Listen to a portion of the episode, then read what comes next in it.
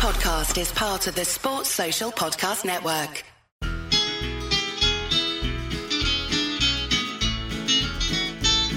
It's the moment of the evening every K-State fan enjoys. Settle down and pour a whiskey, crack open a LaCroix. Please put your hands together and make a little noise for your favorite Wildcatters, the handsome Boscoe boys. Ooh, Boscoe's boys. Come on, boys. Boscoe's Boys are back, and we're coming off a big win. But before we get into it, the show is brought to you by, of course, Blue Chew.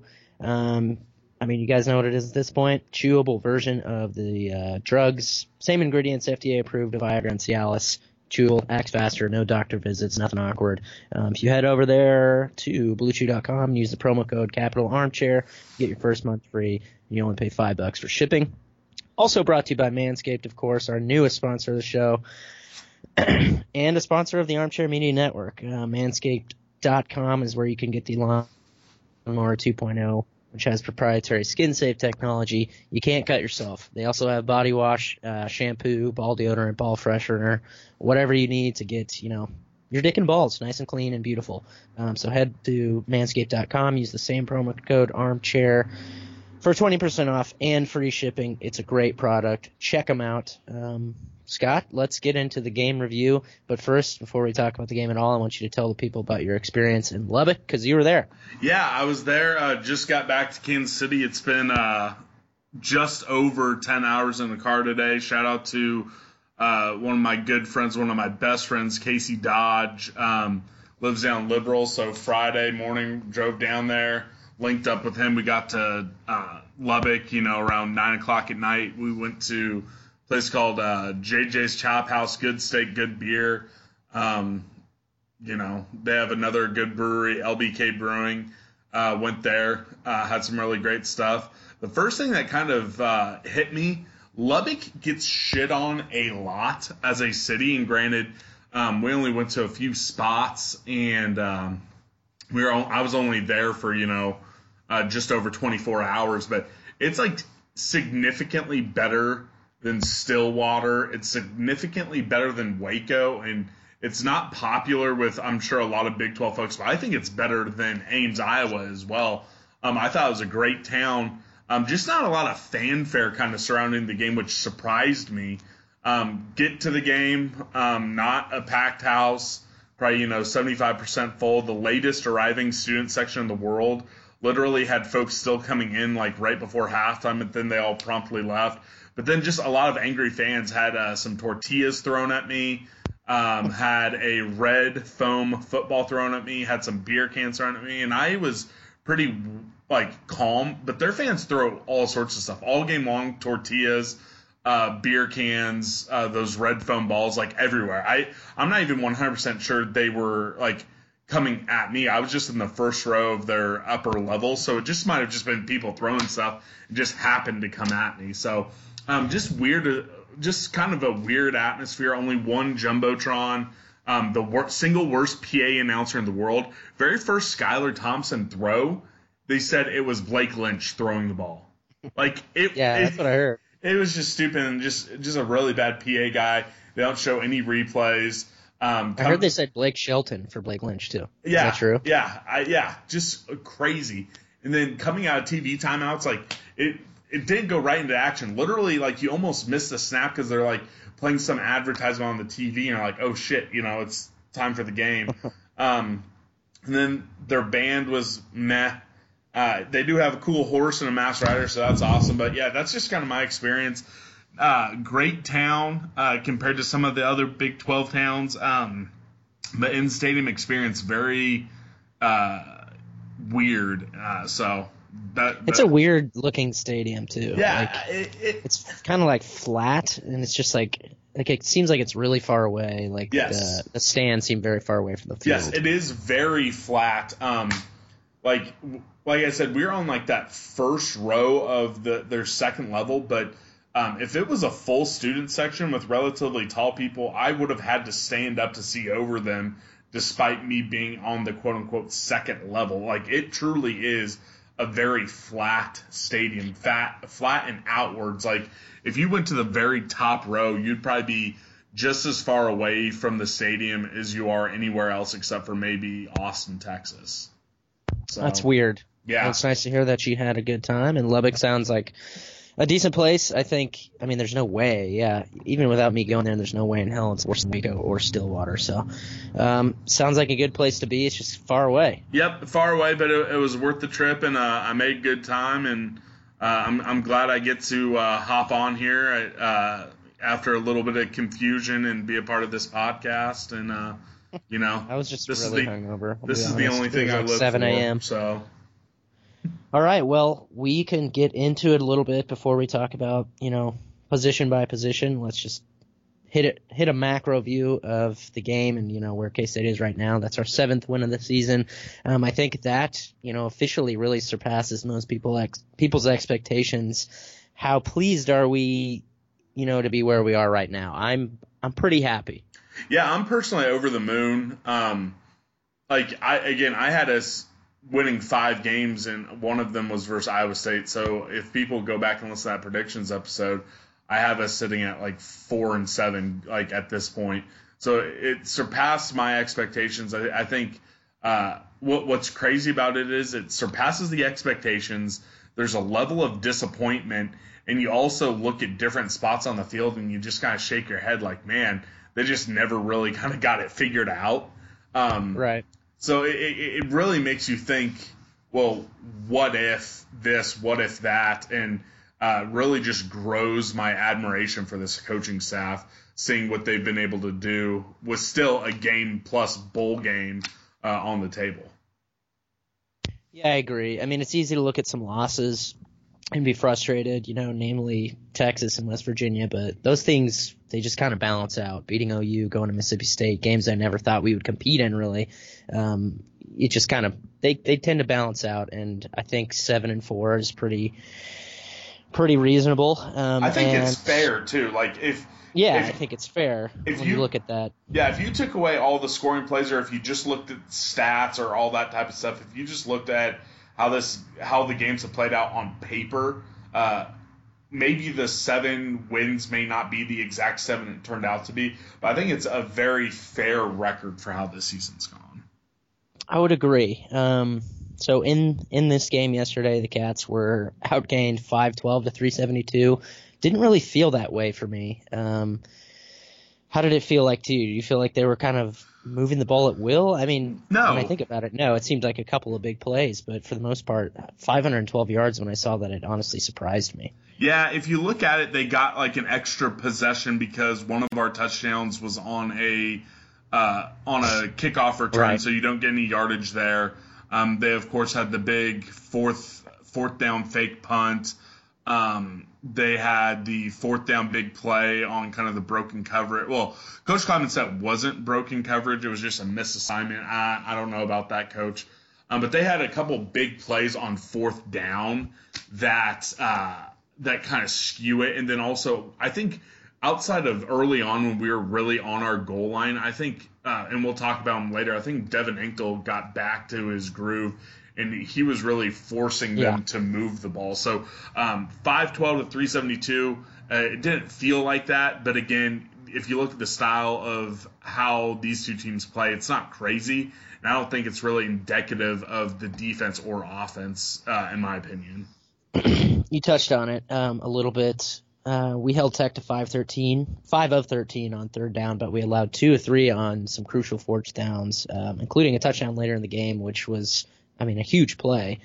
How disappointed are you in those two plays? And it seems like you know this defense plays really well collectively, and then we kind of fall asleep on these big plays with big yardage to go. Yeah, I think the one that went for a touchdown very disappointed because the only time in my life or in the entire game I was kind of getting a little cocky. You know, you're up ten, uh, it's a fourth down, kind of standing up. I'm, you know, getting excited, and then I see him get open, and I just kind of I sat down, I slapped this little concrete wall that's in front of us, kind of hurt my hand, and I just started shaking my head, and I started getting super nervous at that point. And then the fake punt, I mean, Kevion McGee, I think, was the one covering it. I think I mean, he was with them for 15 yards. I'm thinking to myself, all right, this is going to be an interception. He's going to bat it down, but then he stopped. So I feel like he heard like a commotion, looked up, thinking that maybe the punt went over the snapper's head or something, and then he just lobbed it up over him, and he couldn't catch back up. So um, on that one, I'm not. It sucks. You don't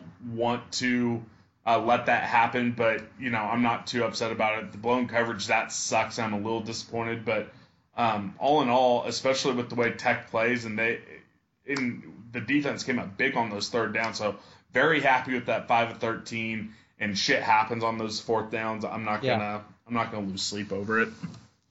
We continue to struggle in the red zone, Oh. um, unable to finish drives with touchdowns, and Blake Lynch, you know, missed a field goal before half, which was, you know, did that hurt? Um, that was especially on a time we started with excellent field position. Um, is that just kind of a problem that we're going to have to deal with? Um, it seems like this team has been really struggling the last three, four games in the red zone. Yeah, I think uh, scoring once you're into the red zone, scoring touchdowns. Um, obviously, at this point in the season, it's not it's not going to change.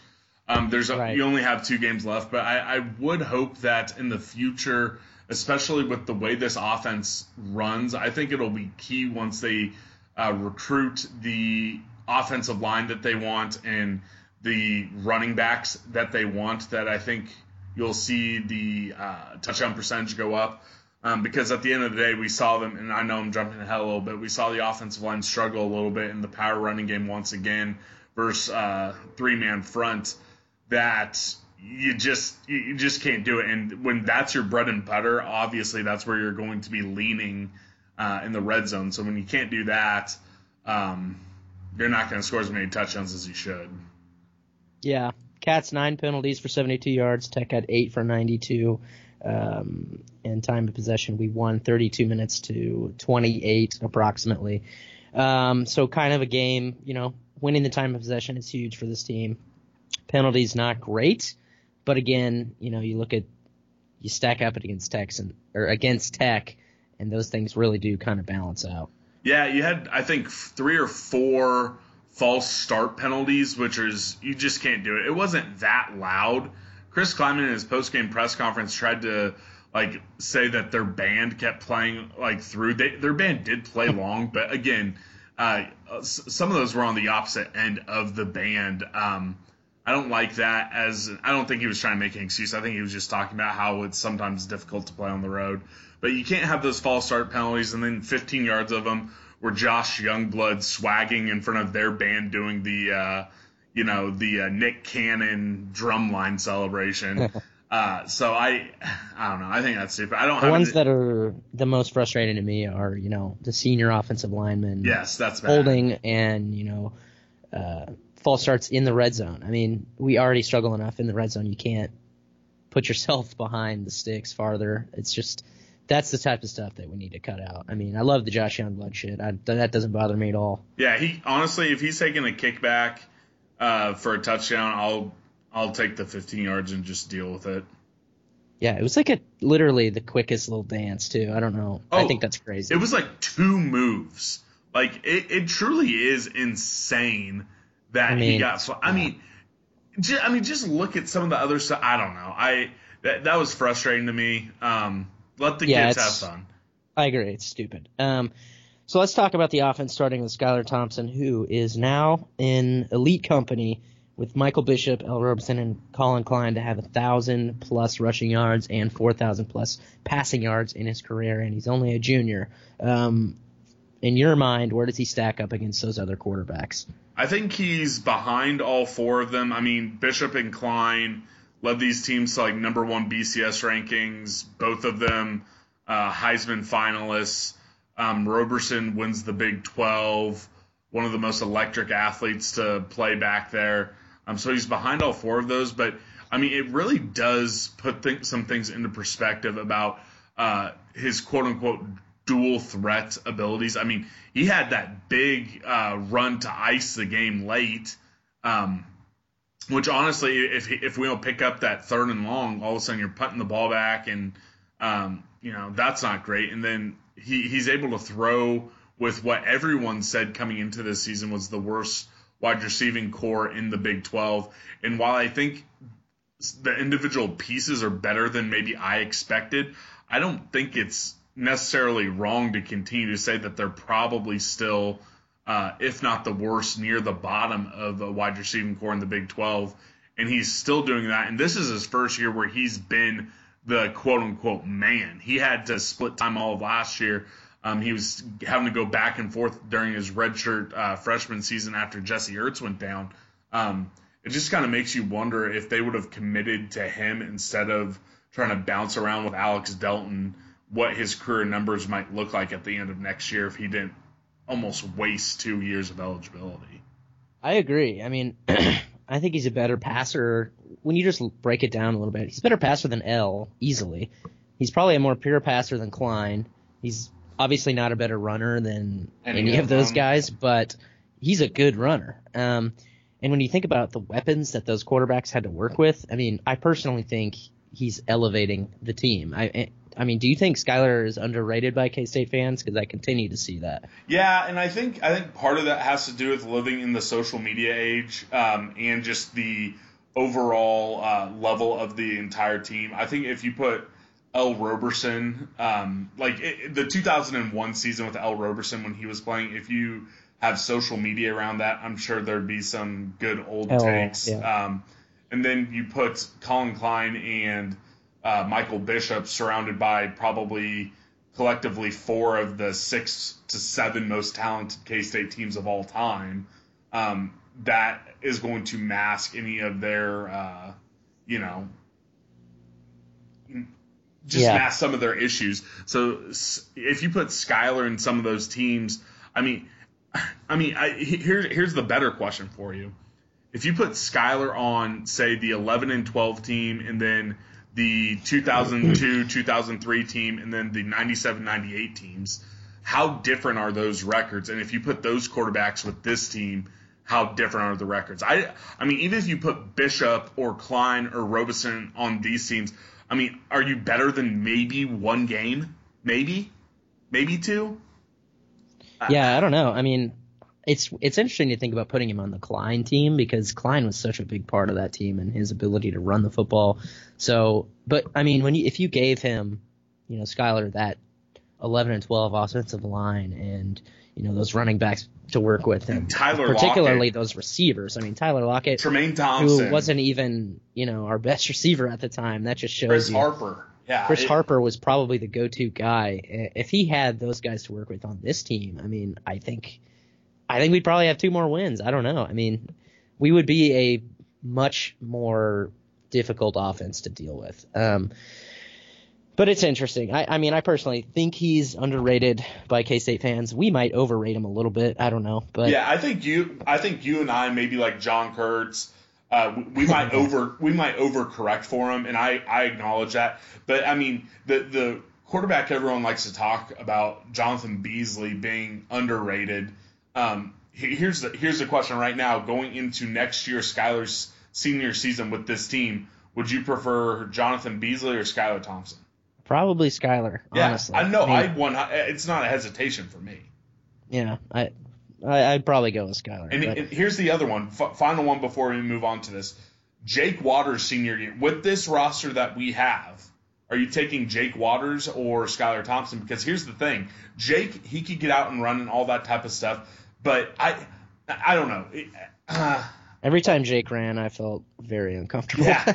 It, um, Jake is another guy that's incredibly underrated, especially I, by me personally. I, I, I 100%. I, well, I underrate him because I was a Sam's guy 100%. It's that's probably like true that, as well. That is 100% the reason why, and I acknowledge I I underrate uh, Jake. And also, I'll, I'll just say this before we move on. I really would have liked to see Jesse get two seasons worth of truly being able to play relatively right. healthy. I mean, because we only got, got to scratch the surface of Jesse Ertz, so. Yep, that's true. Um, so Skylar put up 14 of 28, two touchdowns and a pick. Um, what did you make of that interception? It wasn't too costly. Um, I didn't love it though, with way with the, with the way that Anctil was playing. Um, he kind of just threw a toss up and it, what, if I recall correctly, was basically double coverage. But Up single uh, coverage. From, from your perspective, what did you make of that? Yeah, it was I, it was single coverage unless I was missing a safety. I think there was a safety over there, but uh, now that I think about it, I mean, I would consider it single coverage. Yeah, so um, like looking back on it, it wasn't a massive deal to me because uh, Texas cornerbacks were just mugging our wide receivers all game. So you have Yeah. a chance at picking up a uh, picking up a pass interference call. Um, I don't like if you're going to do that. I don't like going to Weber. Um, you know, I, he he doesn't have the speed. He definitely doesn't have the size. Um, so if you're going to do that, I, I would like to ch- take my chances with. Uh, at that point, Knowles was out with an injury, but with Youngblood or Chabastin Taylor, um, I, I would like to see that. But it, it's not a big deal. Um, you don't like it. It kind of gave them a little bit more life. Um, but I don't hate it. Uh, but I agree with you. Uh, if you get a chance to let Anctil punt it, you, you want to do that. But it's It was essentially a punt. I mean, in it was it point, was. but yeah, I mean, Anctil was dropping absolute bombs and definitely would have been better field position. But um, he had seven carries for 14 yards. One of those was a sack, and um, and then three kneel Yeah, kind downs of- at the end as well. yeah, yeah. So that definitely takes into account only 14 yards because he did kind of ice the game with that late that late run. So, um, pretty good day from Skylar. I don't really have many complaints. yeah, The sack was pretty funny. I mean, yeah. The sack was bad. I he had awful pocket presence. I think he could have taken off and run a couple of times, and then he just kind of got himself lost and just ran right into the easiest sack of all time. Yeah, that the the, the sack was bad. Uh, there were a couple times I, I think he missed Gill on one, but then I, I he, he his receivers kind of hurt him a little bit with some uh, possible touchdown drops. But again, I think that's just part of part of the game. And uh, I think sometimes, especially on those rollouts, uh, he threw the very first one of the game to Jackson every time because they ran that play like three or four times. I think uh, every time he decided he was going to try to make the tougher throw instead of dumping it off uh, low. So I, I guess if you want to nitpick some of that ty- type of stuff, uh, we could do that. But hey, we're a Sky- Skylar Thompson stand podcast, so why would we start doing that type of shit now? Yeah, I mean, I mean, I thought you had a good day. You know, not not anything really horrible to to pick out that that bothered me. Um, 50%, two picks and an interception, and we've already talked about the interception. But you know, he had two touchdown passes that probably should have been caught, and that would have made his day look a lot better. So it is what it is. So let's talk about the offensive line. Once again, I think this is just I think this is where we're at. Um, they give up one sack, six tackles for loss. Again, we were really struggling to establish the run. It wasn't as bad as I remember. Uh, 37 rushing attempts for 126 yards, 3.4 yards per rush. I mean, that's not good. Um, it felt like a fairly weak performance, but we did have a couple of guys perform decently well, like James Gilbert. Yeah, um, the offensive line. I think again, uh, some of those penalties that you don't want to see with a bunch of seniors. Um, and, and I, I think I think you said it right. I think this is just who they were. I think at their peak, there were some games this year that all five guys overachieved to their talent. Um, and when that doesn't happen, I think this is just the game you get. You'll you'll get a an occasional run, but if even like one of one of the biggest runs of the game the James Gilbert one, I mean he just got out of a bunch of tackles and the best block was Right. by Skylar Thompson on that run. Um, Yeah. So I, I think at the end of the day, this just is who they are. Um, and then if you want to kind of look for optimism, you got to hope that uh, Josh Rivas, who played half the snaps, I think he split them evenly with Curl, and then four other guys who either would have been recruited for this system or would have had an entire, you know, two year, a year and a half worth of practice for the system that it improves. But again, if you start looking forward to next year, uh, that's where the biggest question mark is going to be all off season. Yeah, it's going to be scary. I thought they gave enough um, protection to Skylar throughout the night, but again, it it did kind of feel like more often than not, you know, he was trying to keep the play alive, leaving the pocket. Is that a, to me, from my perspective, I think half of that. I mean, that's just plain coverage and not being able to get guys open, um, because it seemed like you know he had enough time, obviously, to make the plays. But is that just what Skylar does? He leaves the pocket a little too early. What are you seeing from this? Yeah, I think part of it is uh, that sometimes that they just aren't open. I think sometimes it is kind of Skylar feeling ghosts, like he's had to be on Yeah. the run all season long. So there's going to be some of those times where, hey, through the first three, four seconds, he's like, all right, nothing's there. I need to start moving that. Hey, maybe like some of these times he doesn't have to move, but he's so accustomed to it um, that he just runs into it. And then we saw it that, you know, he starts Yeah. feeling that pressure. He'll run into a sack. And again, he's not a perfect quarterback. Um, so, and then I think probably on some of those plays, I am more likely, just for my own biases, to point at the offensive line instead of pointing at Skylar on some of those.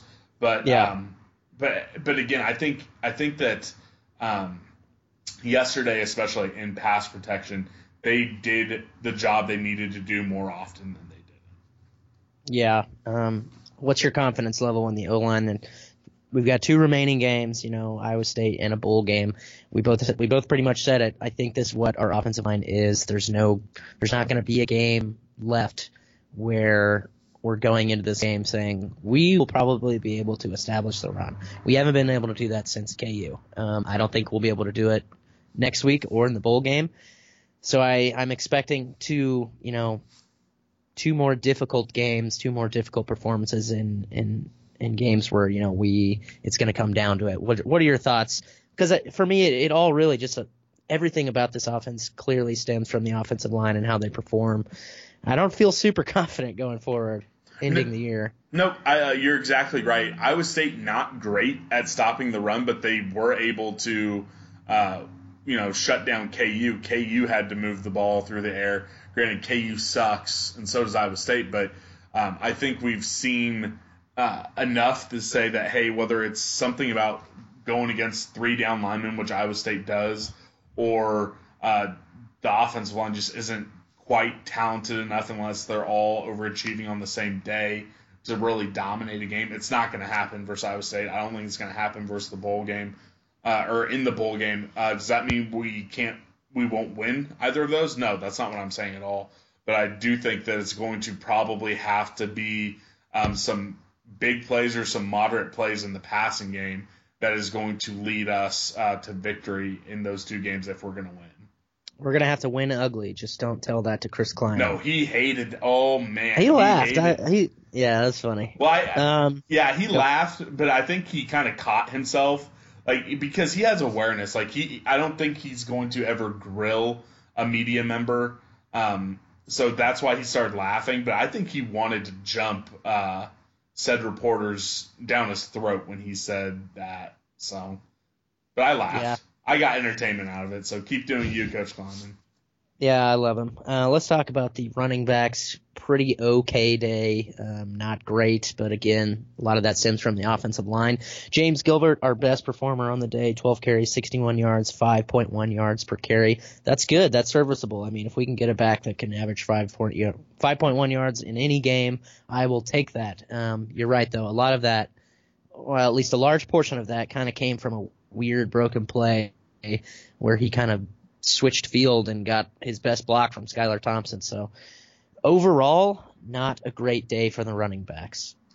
Yeah, it, it, it wasn't amazing. Um, yeah, 22 yards of that uh, of the 61 came on that uh, that big run that he had that came close to icing the game, or I think that might have actually iced the game. Um, but yeah, it, it, it's not great. Uh, he he definitely doesn't look 100%. I mean, you and I sat here on this podcast Yep. and through the first four weeks of the season talked about how hey, the first time you touch him, he's still going to drag you for three more yards. Granted, versus lesser opposition, but that's just not there anymore. Um, and you can't expect that to. At the end of the day, he's a 22 year old college student uh, who has taken lots of hits uh, in his four years playing college football. I mean, he truly was the bell cow uh, at Ball State before he came over. So his body's taken a lot of hits. I, I can't blame him for that. It just kind of accentuates uh, the need that moving forward over the next three, four years, that this team is going to have to really focus on having multiple high quality running backs uh, because this stuff's going to happen, and we've seen how uh, valuable a guy who can pick up an extra three yards after contact can be. Yeah. Um, Jordan Brown, not a great day, nine carries for 12 yards, but like a lot of his runs, he was pretty much met at the line of scrimmage. And I mean, yeah, you just said it perfectly. Both of these guys looks quite banged up to me. Um, so I really don't know how to take into account uh, their lack of you know rushing yards with this line of scrimmage and the injuries that they just have clearly stacked up. Um, no Joe Ervin, so it looks like we've pretty much decided to redshirt him. That's how I will take that. Yeah, I I think that's probably what's going to happen. I, I want to circle back real quick to Jordan Brown. He did have two big catch, well, one big catch for 21 yards. Yeah. Got another catch. There are a couple times where I really thought that if he would have uh, been a little bit more aware, maybe a, a better, slightly better pass or something, I thought that there was potential for a couple more bigger uh, receptions from him, and it just didn't work out. Um, I I think looking back at his time at K State, I think it's a shame that we waited until basically like what the Texas game to start. Was well, no, he wasn't even he wasn't even active in the Texas game. It took us until the West Virginia game to really start going all in on throwing him the ball. Um, I think that if A, he could have stayed healthy, and B, we might have exploited that to a larger extent earlier in the season, that would have been nice because I think he was targeted two or three more times outside of his two catches. Yeah, I agree. I mean, I think it's such a dangerous weapon to have, um, throwing to the running back out of the backfield. So I hope that we, you know, whether it be Jordan Brown or whoever we have in the backfield, I think Harry Trotter would honestly be pretty good in that regard. Um, I hope we do it more. Um, Malik Knowles, three carries for 44 yards. He's like a sneaky good runner. It's weird. He's very patient, um, and he's very good at finding seams. And so I, because he had no catches yesterday, so I'm glad that we found ways to get him the ball. Yeah, it is crazy to see that he didn't catch the ball, but when he on, on that big run that he had, um, because it looked yeah, because he had well no both he had two bigger runs, but he sees a seam and then he just takes off and runs, which is why like if you didn't have Youngblood, I mean that's like the perfect sort of trait you want for a kick returner. Once you see a seam, just take off and run. Um, that's what he was doing. That's how he was picking up his yards, and that's what you like to see. Uh, I really hope his injury isn't serious. I haven't heard anything. I'm hoping it was like a mini shoulder dislocation, but some folks were trying to say uh, collarbone. Well, someone said collarbone, which Hmm, would be I'm really sure. bad. Um, Yeah, that would be it for him. I Um, hope that's not the case, but I agree. I'm glad they were creative in getting him the ball. Um, Youngblood, three carries for five yards. Um, fullbacks, no carries, but hey, Jax did get to smash somebody in the open field after a little boot pass. Yeah, ten yard pickup, and like I said earlier, I think he was open on a lot of those boots, um, which I would have I would have liked to see um, him get a little more because again, I'm I'm his biggest fan, but uh, it, it was nice to see him out there, and he had more carries than or more snaps than Barda, but again, I think both of them kind of got back on the right track after having a couple games where they had some high profile whiffs. Um, I thought that they were very, both of them were very solid when they were down there on the. I would agree with you. Let's move on to the receivers and tight ends. I thought it was a pretty well-rounded day from the wide receiver unit. Again, Skylar hit seven different targets. Um, that's just a good sign. I mean, for both Skylar and the wide receivers. Yeah, he hit seven different guys, and all seven of them had a long of at least 10 or more. Yeah, and that's something that this offense has badly struggled with, getting plays that are somewhat explosive. So, good thing. Hopefully, we can build on. And then for our next two games, Malik Knowles I already said he had no no catches yesterday. Um, Dalton Schoen two receptions for 27 yards, dropped a touchdown pass, but he got destroyed. Um, and I think Skylar kind of set him up for failure. You'd like to, for him to hang on to that, but I mean, who am I to say that he should have caught it? Yeah, you don't like seeing dropped drops, especially in the end zone, but at the end of the day, the dude just got demolished. I, I think the wind is probably still knocked out of him after that, but um, I don't hold it against him. You want to make that catch, but um, you know he's getting just drilled by a 200 pound safety coming on full speed. Um, you know, again, not going to hold it against him. Wykeen Gill had something similar though. He had a great day, two receptions for 70 yards, um, but it was slightly tainted by a bad, bad touchdown drop. Those are the ones that really bug you. How disappointing was that for you?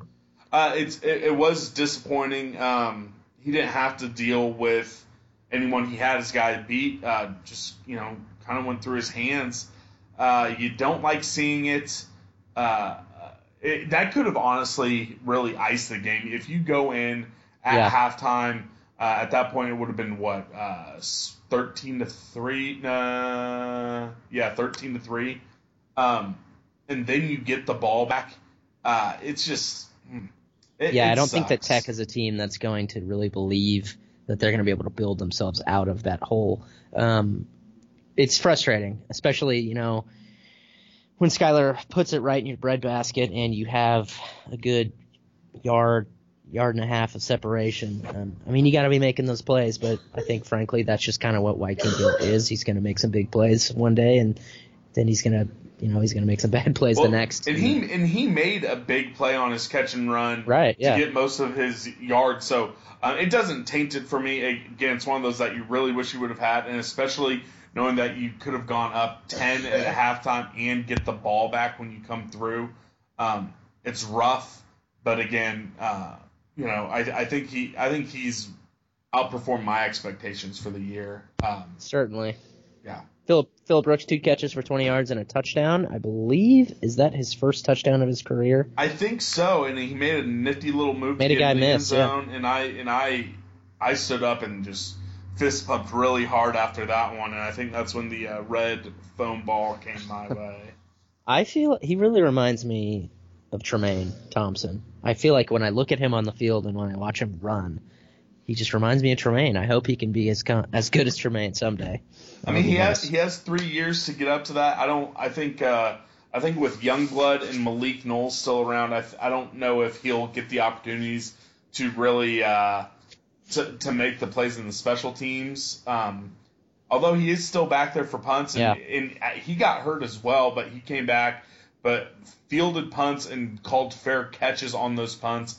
Uh, after his injury, we did not see him come back and play on offense. So again, uh, it, it, a lot of injuries that game, and I think that kind of happens when you play Texas Tech. I think their their players hit hard on defense, and then you're running, you know, 100 plays on defense. Yeah, so you're definitely more exposed. Um, that's going to do it for the offense. Let's transition to the defense. But before we do that, I'm going to tell you about our defensive sponsor, Kansas City Direct Primary Care. Um, it's a primary care clinic that does not accept insurance, but rather charges a flat monthly fee. Uh, they do keep costs low for the costs low for the patient by cutting out the middleman. For most patients, that fee is 65 bucks a month, but there are, are other options, including a family plan. Um, you know, that fee includes no copays. Um, it includes deeply discounted, you know, labs, imaging, medications. Uh, labs typically cost around 10 bucks each. X-rays cost about 50 bucks each. Meds are usually 90% off retail, which is a ridiculous deal, something that people should be taking advantage of. Um, the best part of this deal is the availability and the access. Visits are available same day or next day, and they range from about 30 minutes to an hour, which is pretty uncommon um, these days with, you know, how doctors kind of have to get patients in and out. So patients get the physician's email and they can contact them 24/7 if needed, which is also a pretty great perk. Um, be sure to visit Dr. Short, who is a big K-State guy and he's a board certified family medicine physician. Um, check them out. They're down in Westport. You can check out their website, um, kansascitydirectprimarycare.com. Um, the link will be in the description of the episode. Go check out Dr. Short. Um, let's talk about defense. Yep. Uh, dude, I Really, really good first half. I was just about to say, how surprised were like if you would have said, "Hey, you're holding Texas Tech to uh, only three points in the first half," uh, I I would take that so hard that I'd probably sprain my ankle. I mean, it was really like for a while there, almost a carbon copy of last year's game. Like it was six, what six three at half. Um, really low scoring, kind of a defensive struggle both ways. Um, we had a little more offensive success, but yeah, great first half. Didn't let Tech do a damn thing. And this, man, we were just, I'm worried about our defense. They're really, really banged up. Seemed like every other play, somebody was on the ground. Yeah, I'm I'm gonna definitely be tuned into KSA Online and all the different media outlets early on this season or early on in the week to try to get more updates. You're hoping nothing is too serious, but you don't see Walter Neil come back in. Um, I think you saw at different points almost every linebacker seemed to go down. I think defensive linemen were going down. Again, I think that's a byproduct for most of them of just playing Texas Tech and how fast they go and the inability to substitute as much as you want. But man, um, going up against Iowa State next week, I mean, they like to air it out. Um, if you if you don't have Walter Neil, I mean, I think we'll talk about the you know secondary later, but just going into a game like that without a full stable in your secondary uh, is not nice. Yeah, that's that's a scary, scary matchup. Um, tackling hurt us a bit in big moments, um, but overall I thought it was better. Um, I think we had what was his name? What was their Thompson? I don't, can't think of his first name. Their running back. We kind of had him bottled up, and then let him get free for one of his touchdowns on third and goal. But you know, my real gripes, I guess, in in terms of tackling is kind of the same story we've been talking about, um, letting quarterbacks get out of that collapsed pocket and kind of punish you. Other than that, I thought it was better. Yeah, I agree with you. Um, again, playing Jett Duffey, he, I mean, that's that's just the type of quarterback he is. Mm-hmm. Um, it sucks because I mean you're going to see that all over college football. Um, most guys you're playing are not going to be statues back there. Um, but I think he has, you know, exceptional uh, running talent. But I think for better or worse, we were able to. We only got burnt when he was doing that out of a passing play. I think that we contained him when it almost looked like design quarterback runs. I don't know, man. Maybe I'm I'm just being maybe I'm giving the front seven a little too much credit there, but I thought that you know, I thought that when he made his big plays, it truly was just kind of hey, secondary did its job, and we couldn't couldn't tackle him. Then he just found a way. I think he's just a talented quarterback. They got two good quarterbacks, um, but my guess is with how fragile their uh, other quarterback is, who was in almost every single video package on their video board. Um, I, I, have a feeling that Duffey's going to play, uh, you know, next year quite a bit as well. Yeah, he's. I mean, he's just a good runner. He's fast. Um, he has a good arm. Yeah, I mean, he's, he's got a bullet. Like he, it's like he's fastball, five yard, five yard reception. He's throwing as hard as he possibly can. Um, let's see here. Fourth down woes, we kind of touched on those. Two or three fourth downs, gave up a bad touchdown, which kind of would have iced the game, I think. But third down efficiency still remains very good, currently fourth in the nation. Um, I think Scottie Hazelton, you know, his first year is coming to a close. I'm very pleased with him. I, he's done a great job. He's, I think, um, yeah, I mean, I think he's done a great job. I was disappointed losing Blake Seiler because I thought, you know, he's one of the better up and coming defensive coordinators. That we performed pretty well last year defensively, um, but I wouldn't trade him. Scottie Hazelton, I think, is a top defensive coach. Yeah, I definitely wouldn't wouldn't trade him. Um, I'm happy with how the defense performs, and I think that's the uh, fear going into this offseason, uh, if you're looking at the coaching staff, is all right, is a bigger you know program going to come in and try to get him as defensive coordinator? And maybe has he done enough? Does he have the pedigree that maybe a smaller G5 school might actually make a run at him to be their head coach? I think it's probably still a little early for both of those things, but we will have an eye on some of the assistant coaching searches um, because I do think that he might be a name that pops up at some of these bigger schools that are going to be retooling their staff. Agree. I mean, I, am going to be worried about losing Scottie Hazelton all the time at this point. So, um, defensive line, generally, in my opinion, not a crazy day for the D line. Hubert is an absolute beast. Um, pretty standard performance from the other guys for me. Yeah, I, I, thought you know there there were some times in the game where Hubert just decided to go into third gear and take it over.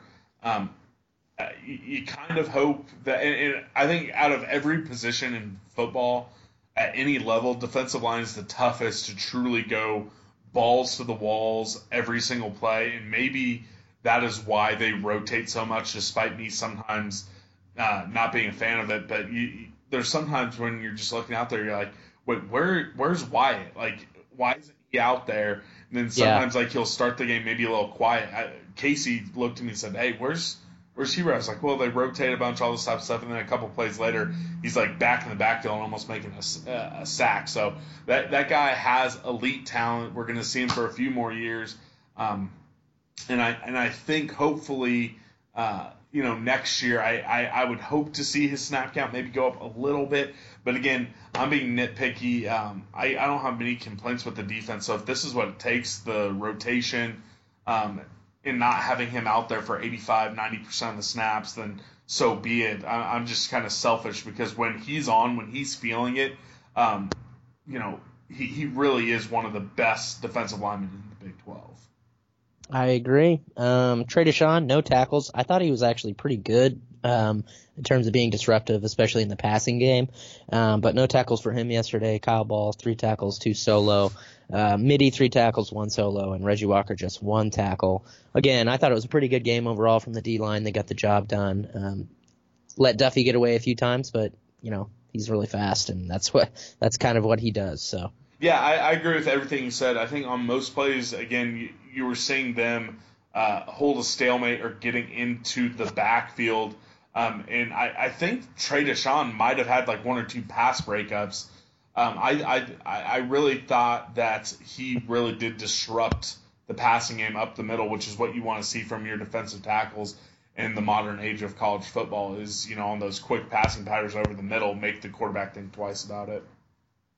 Yes. Um, I think the best core, uh, the best unit of the day yesterday defensively was the linebackers. Um, Patton specifically and Solon were everywhere. Patton had 10 tackles, two solo, and an interception. Um, Eli Sullivan, nine tackles, seven solo. Um, I love him. I think he's our best linebacker, but I've been pleased, very pleased with how Patton has progressed from, from last year. Yeah, Patton's like almost become like this sneaky little ninja on some of these, uh, you know, pass plays where he's showing blitz and then he so quickly gets back into his zone coverage. That's the second time where I feel like a quarterback has just kind of not picked up that he dropped back into coverage and just uh, hit him right, right, right in the chest with the ball. That that might be taking some of the uh, the feet of his interception away. But I, I'm so pleased to have seen him come around uh, this season, and I truly love seeing the linebackers play. You have it in here.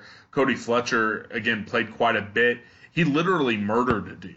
Yeah, That he was- killed a dude on a play. He had three solo tackles. He's he looks pretty decent. Yeah, I, I I'm very pleased with our linebackers. Our guy Daniel Green got three tackles, uh, a little banged up like everyone, but again, this is a unit that I think has a very bright future with Justin Hughes uh, coming back next year and three out of the four contributors coming next year. Um, I'm gonna throw a curveball in here because uh, you know I have FOMO of not writing the outline, but I have a question for you. Next year, do you think K State might have the best linebacking core in the Big 12?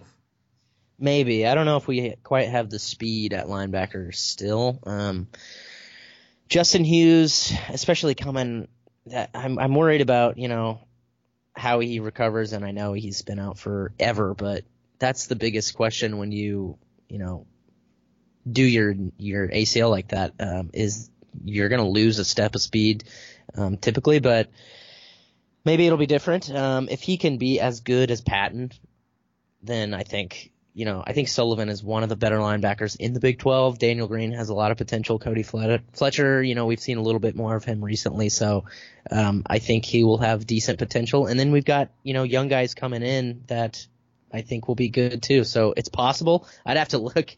I'd have to look at the other the other squads that we stack That's up against. that's too responsible. Just be a blowhard and say yes by a mile. That's what. I'm already a blowhard too much. Um, sure. I think it'll be top three, and that's good enough to get us to Arlington.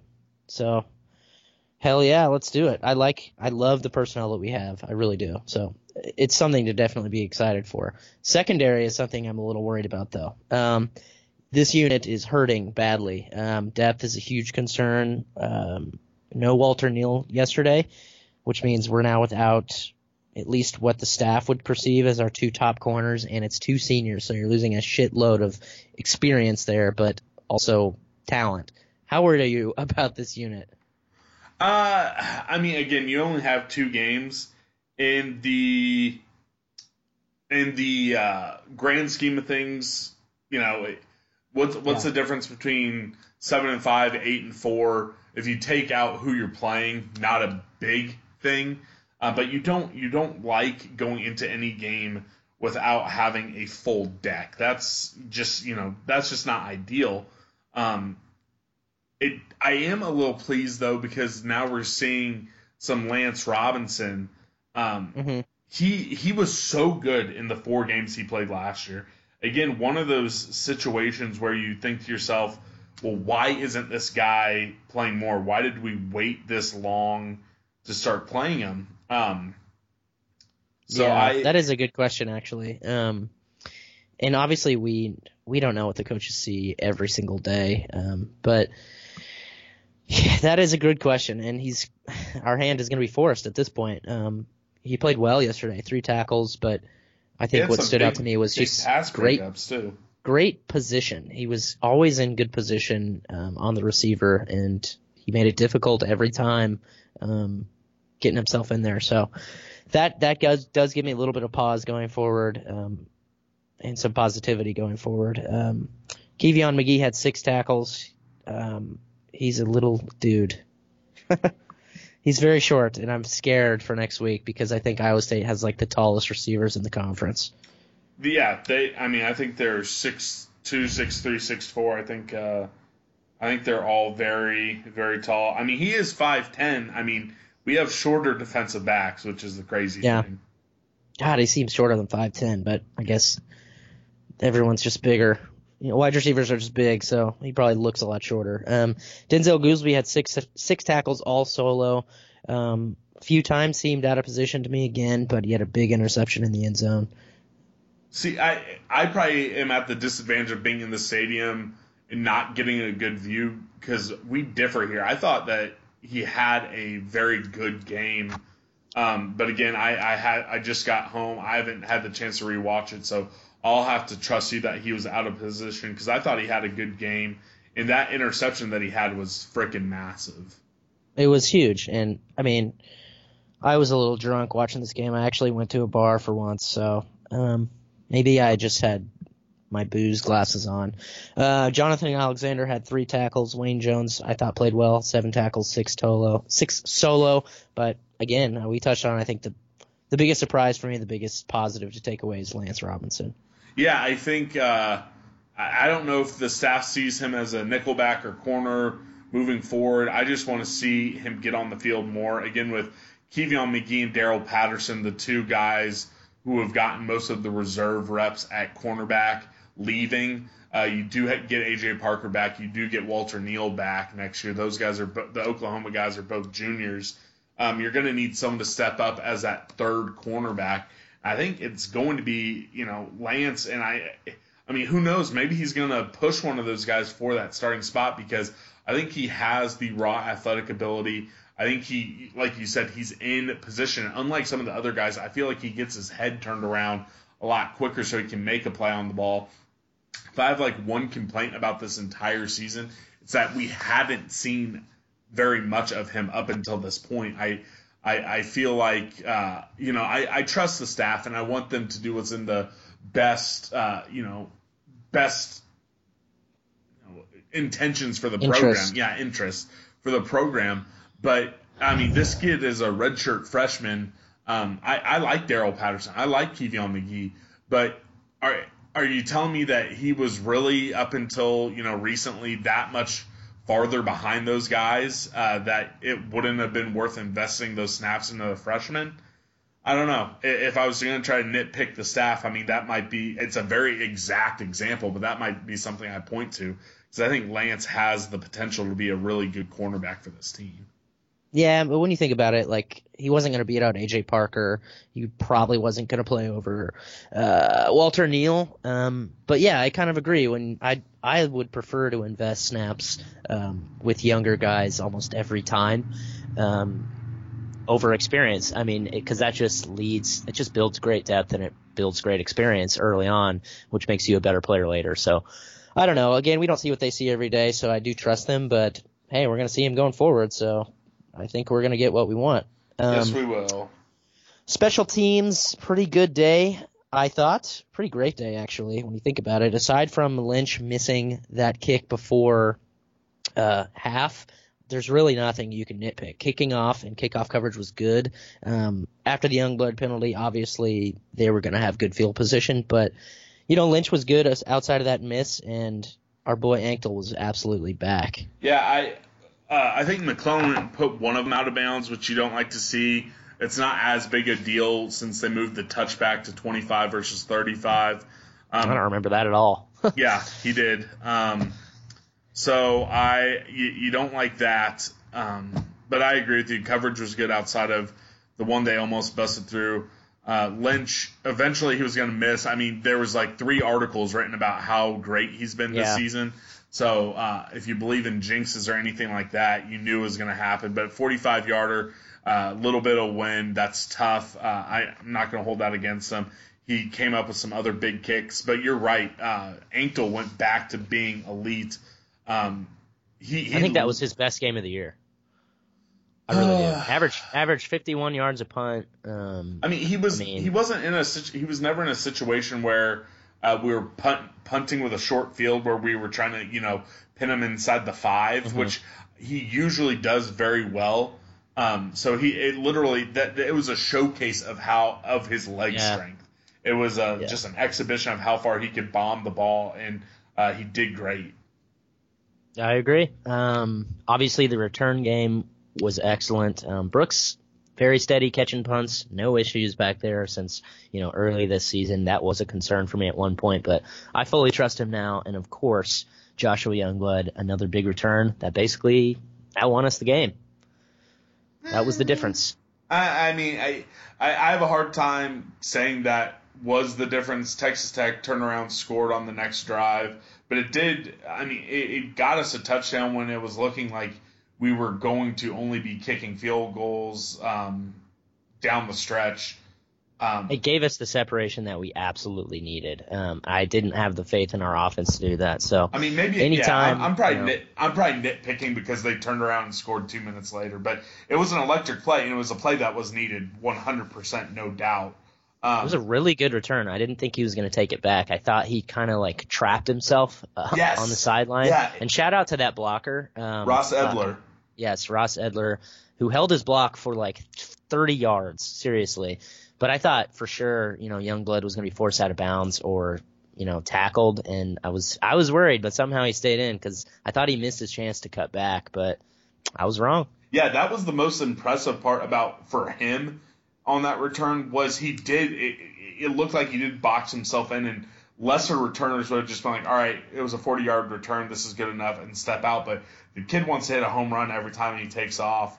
Um, and, you know, shout out to Ross because I was critical of him last week because he was the guy who batted the ball through the end zone and cost us, uh, you know, 19 yards of field position on that Anctil punt versus West Virginia I was very yeah. critical of him, but I want to turn around and say that hey, that is something that you don't see almost anywhere else in college football. His commitment to that block and really just just sticking with it. You don't you don't see that at any level of of any football.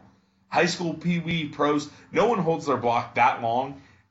And especially in a day and age where almost every single good block on special teams they're throwing a flag for holding or some something like that. The fact that he did that, he wasn't holding, that was elite. That's something that uh, if people go back and rewatch the game or rewatch the return, they I really want them to focus on because it was great. All in all, just a perfect return. Like it could not have been a more fun play to watch. I agree, and that's basically going to wrap up our positions uh, talk, and it's going to take us to our keys to V, and I'll start us off. My first key to V: establish the run. Uh, we didn't really do that at all. Uh, 134 yards rushing total, 3.4 yards per carry. Another day, another day where, you know, we we really struggled to establish anything at the line of scrimmage. Um, we had a little bit of success that I think was just enough. So, but I'm going to give it a C minus. Not a good day. Um, almost a failing grade for me. Yeah, I'm not going to give it a passing grade. I'm going to go with a D. Um, if you look at the rushing yards, you had 126 rushing yards. Uh, Gilbert had one of 22 yards. Malik Knowles 23 yards. Skylar Thompson 17 yards. You throw all that together, I think that is right at, if not uh, half of the rushing yards on the game on th- just three carries. Um, that's not establishing the run. Uh, that's a D. You got some big runs when you needed it, but to to the to the you know to the key to that statement, it can't be passing. All right. Another, Number two. Yeah, another one that can't be passing was mine. Is one of my favorite ones. Scoring touchdowns in the red zone and getting points when you're in the extended red zone. Um, you just didn't do that. That's an F. I don't have it pulled up, um, but I know for a fact extended red zone. You missed uh, the field goal. Then there was at least three field goals inside the red zone, um, and I think maybe one touchdown was truly in the red zone, but maybe not. I think that might have even been a uh, all of the touchdowns might have been outside of the red zone. So uh, I'm giving it an F, just straight up. Straight up. Um, third key to V cut penalties. Um, I can't really give this a good grade either. Um, Joshua Youngblood silly penalty after touchdown. I don't blame him for that. I think that was a weak ass penalty. Refs are stupid. Um, I think what we touched on this obviously. What bothers me more are the you know the the offensive line doing stupid things in the red zone that we absolutely can't afford to do. Nine penalties for 72 yards. It's not great. It's going to get a D from me. It's a failing grade. But again, I think this is a stupid key to be anyway. So if you want to make fun of me for that, that's fine. No, I'm not going to make fun of you. Uh, it's it was your key. I'm giving it a I'm giving it a D as well. Um, mine was my the final one was continue the great third down defense. Um, you know, I'm. It's funny. None of these really got great. Uh, none of these got great scores. I'm giving it a C minus, or no, I'll give it a C plus because you did give up those big plays on fourth down. Uh, while I tried in a third down touchdown. Um, while I tried, I, while I said, hey, I kind of give those fourth down plays a little bit of a pass. At the end of the day, those were massive plays uh, that if you stop, I mean, it could change the game um, or give us a more comfortable win. So I, I can't in good conscience give it any more than a C or C plus. What do you give that? Honestly, I'll, I'll I mean, five for what, 13? That's a good number. Um, I, I'm going to give it a B minus. I think our third down D was good yesterday. Obviously, we were frustrating them, getting them out of their comfort zone, frustrating them enough to that where they felt like we have to fucking fake punt twice. Um, so I'll give it a B minus. Uh, not as bad as as you're saying, but pretty much pretty much on par with how we've done. That's Slightly worse, but about about the same. that's crazy how low the the keys to V scores were, and we still won a game and probably should have won it by no, more. it's crazy. I know. We honestly could have kicked their ass, but that's going to take us to our game balls. Obviously, for those who are new, we gave away two game balls. Uh, not two game balls. We give away Yeah, four total. three game. No. Three, right? No, two. Offensive. Oh, swag stickers, right? So you're right. So we usually give away two game balls and then a swag sticker, offensive and defensive, or sometimes we get real creative. Um, so my first game ball. Sorry, buddy, I'm taking it. Mhm. Skylar Thompson. Um, he's going in the top. I mean, like we talked about him earlier. Elite company, 4,000 passing yards, 1,000 rushing yards. Um, I think he elevates our team. I think he elevates this roster to another level. Um, and I think he's he's really good. So I'm giving it to to Skylar. Yeah, mine's gonna go to Chabastin Taylor. I feel like we didn't talk Oh, about yeah. him at all with the wide receivers. I mean, he had a massive touchdown. Uh, he had his best game, uh, you know, of his career. Three catches, uh, over 70 yards, uh, 74 yards. Uh, got a touchdown. He, I mean, we threw the ball to him two times, I think, on some of their pass interference uh, penalties. Just had a great game, and I think that's the game that we all uh, daydreamed about him having since uh, that spring game, like crazy catch. I think back in like Yeah. 2017. So Chabastin Taylor is getting my game ball. Good shout. I forgot about Chabastin. He had a he had a big day, and I'll give an honorable mention to uh, Phillip Brooks for his first for his first touchdown. But my game ball two um, defensive has got to be to Daquan Patton. Ten total tackles, an interception, and he got banged up in the process. Um, can't say enough good things about Daquan Patton. I had some serious question marks about him going into the season. Um, I thought he was a decent linebacker, but I was I had higher hopes for him, and I think he's taken huge strides.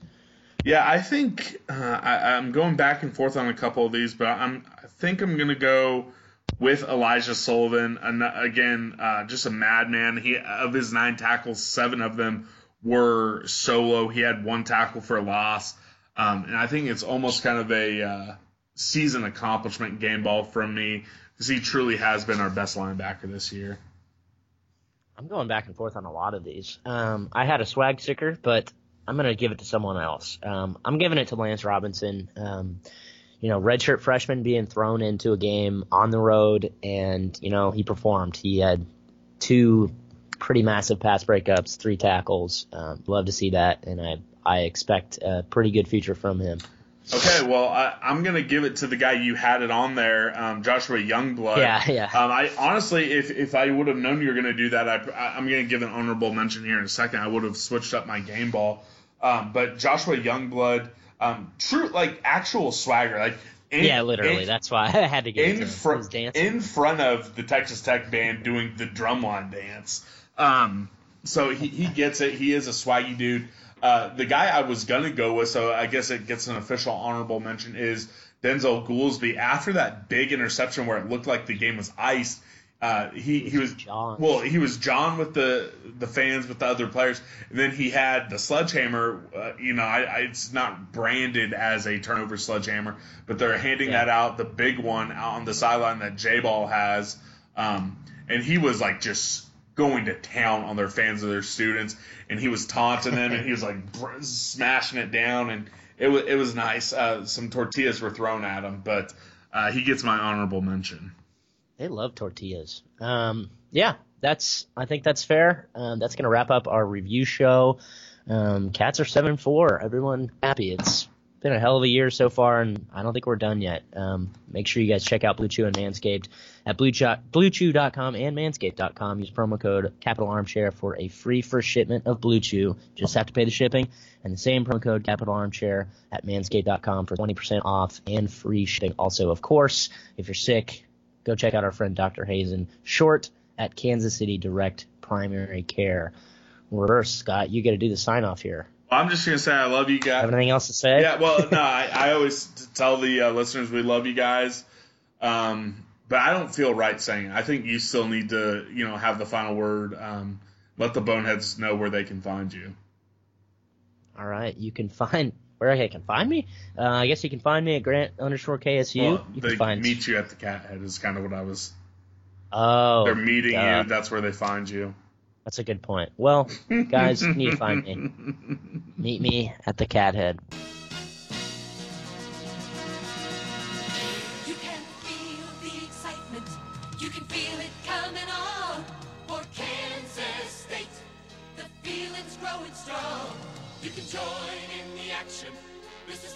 is where